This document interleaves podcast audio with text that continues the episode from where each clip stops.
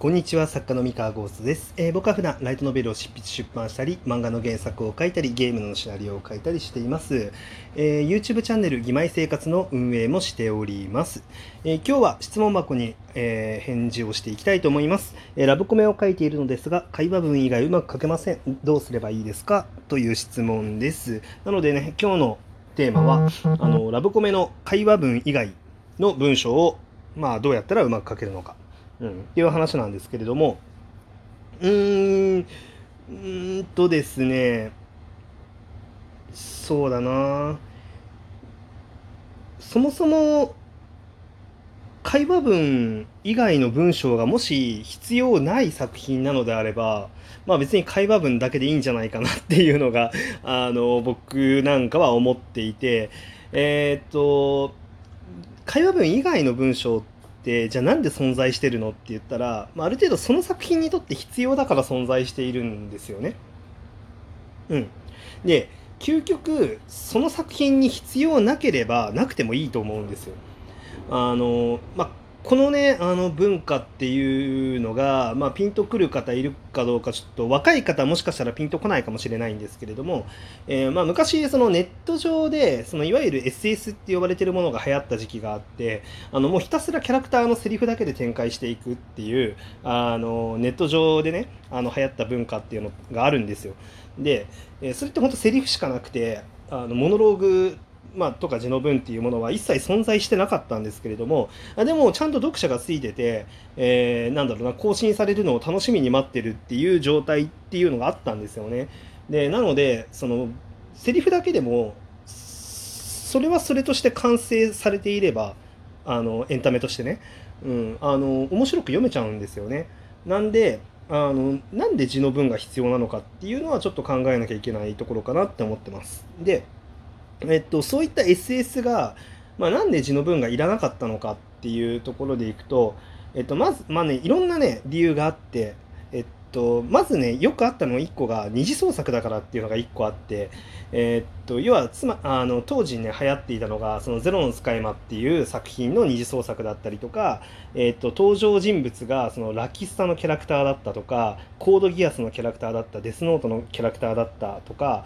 まあ、えーとまあ、いわゆるあの既存のヒット作人気作オタクだったら当時のオタクだったら誰でも知ってるような、まあ、作品っていうののキャラクターをベースにしているからあのセリフだけでもなんとなく内容がわかる。内容というかそのキャラクターの人となりもわかるし声もわかるし顔もあの全てがわかるからあの特にね字の文で何も補足する必要がなかったっていう、うん、でそのパターンが1個とでもう1個あののパターンとしてはえっと、特定の何か、えー、なんだろう元ネタがあるわけではないんだけれどもそもそもキャラクターとしての個性を作る必要がないっていう作品あの SS ね。えー、あの例えばねあの男くんと女ちゃんみたいな感じの なんか男って書いて鍵括弧でセリフで女って言って鍵括弧セリフとかなんか男で幼なじみとか姉とかなんかそれだけのキャラクター性っていうのを、まあ、ネットで展開していくみたいななんかそういう文化もあったんですよ。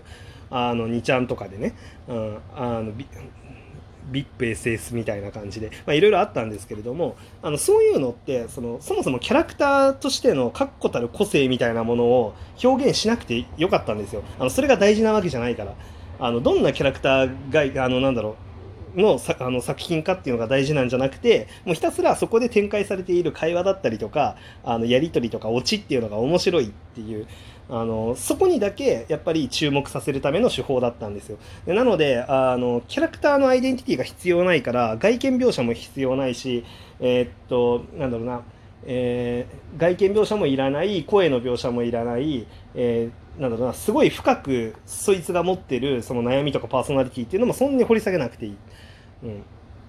うん、でただセリフだけであのなんだろうなんとなくこいつってこんなやつなんだろうなっていうのがどんどん分かっていくっていう風にできてるんですけど、まあ、だから究極セリフだけでも OK っちゃ OK なんですよ。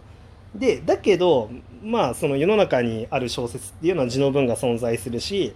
えー、まあ僕も字の文ラブコメでねあの書いてるんですけれどもそれはやっぱりあの理由はあってあの、まあ、読者さんの中にそのちゃんと確固たるイメージっていうのを描かせる必要がある。あの今このあの場所に今このキャラクターたちがこの場所にいて何をしていてっていうのが正確に伝わった方がいいとかあとはそのそのキャラクターの頭の中身その文章の主体となるあのキャラクターの考え方そのものが読んでて面白いものなんだと。うん、だからあのこの作品はあの字の文っていうのをたくさん書くんだっていうあのそういう考え方もあるんですよ。であの僕なんかはその小説っていう媒体は、まあ、やっぱり字の文って特殊であの字の文があるっていうコンテンツって小説かノベルゲームぐらいしかないんですけどあのそれをねちゃんと強みとして使いたくて、まあ、やっぱり面白い文章っていうのを字の文に書いていきたいなっていうふうに思ってる方なんですよね。うん、でなのであのラブコメにおいてもそのセリフ以外の字の文の部分っていうのは、まあ、なんかその読んでて楽しくなれる面白いなっていう文章あるいはなんかうまいことを言い踏みやがってみたいな文章とか なんかあのうまいこと言いやがってって思っちゃうような文章を入れたりとか、まあ、そうじゃなくてあの他にもあのなんだろうな、まあ、その場所があの舞台が正確に分かるような補足だったりとかあの描写ですよね。だったりとか、まあ、やっぱりその主人公たちの持ってる感情っていうのをあのちゃんと表すための心情描写だったりとかっていうのをやっていくっていうイメージなんですよ。で、えー、っとまあ、これが必要だからやってるんですよね。で会話文以外うまく書けないっていう懸念を持ってるんだとしたら、まあ、もしかしたらうーんなんだろうな、えっと、字の文で何を書くべきか何で字の文が必要なのかっていうところが整理しきれてない可能性があるかなっていうのがまず1個で、まあ、ただちょっと本人さんのね作品を読んだわけでもなければ本人が本当にどこでつまずいてるのか本当分かんないんでちょっと何とも言えないんですけど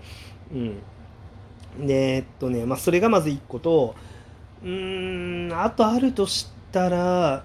何があるかな。なんでなんでラブコメで字の文あとうまく書こうとしてるのが問題になったりするかもしれないですね。なんか会話文以外がうまく書けませんってあるんですけれどもえっとうまく書くっ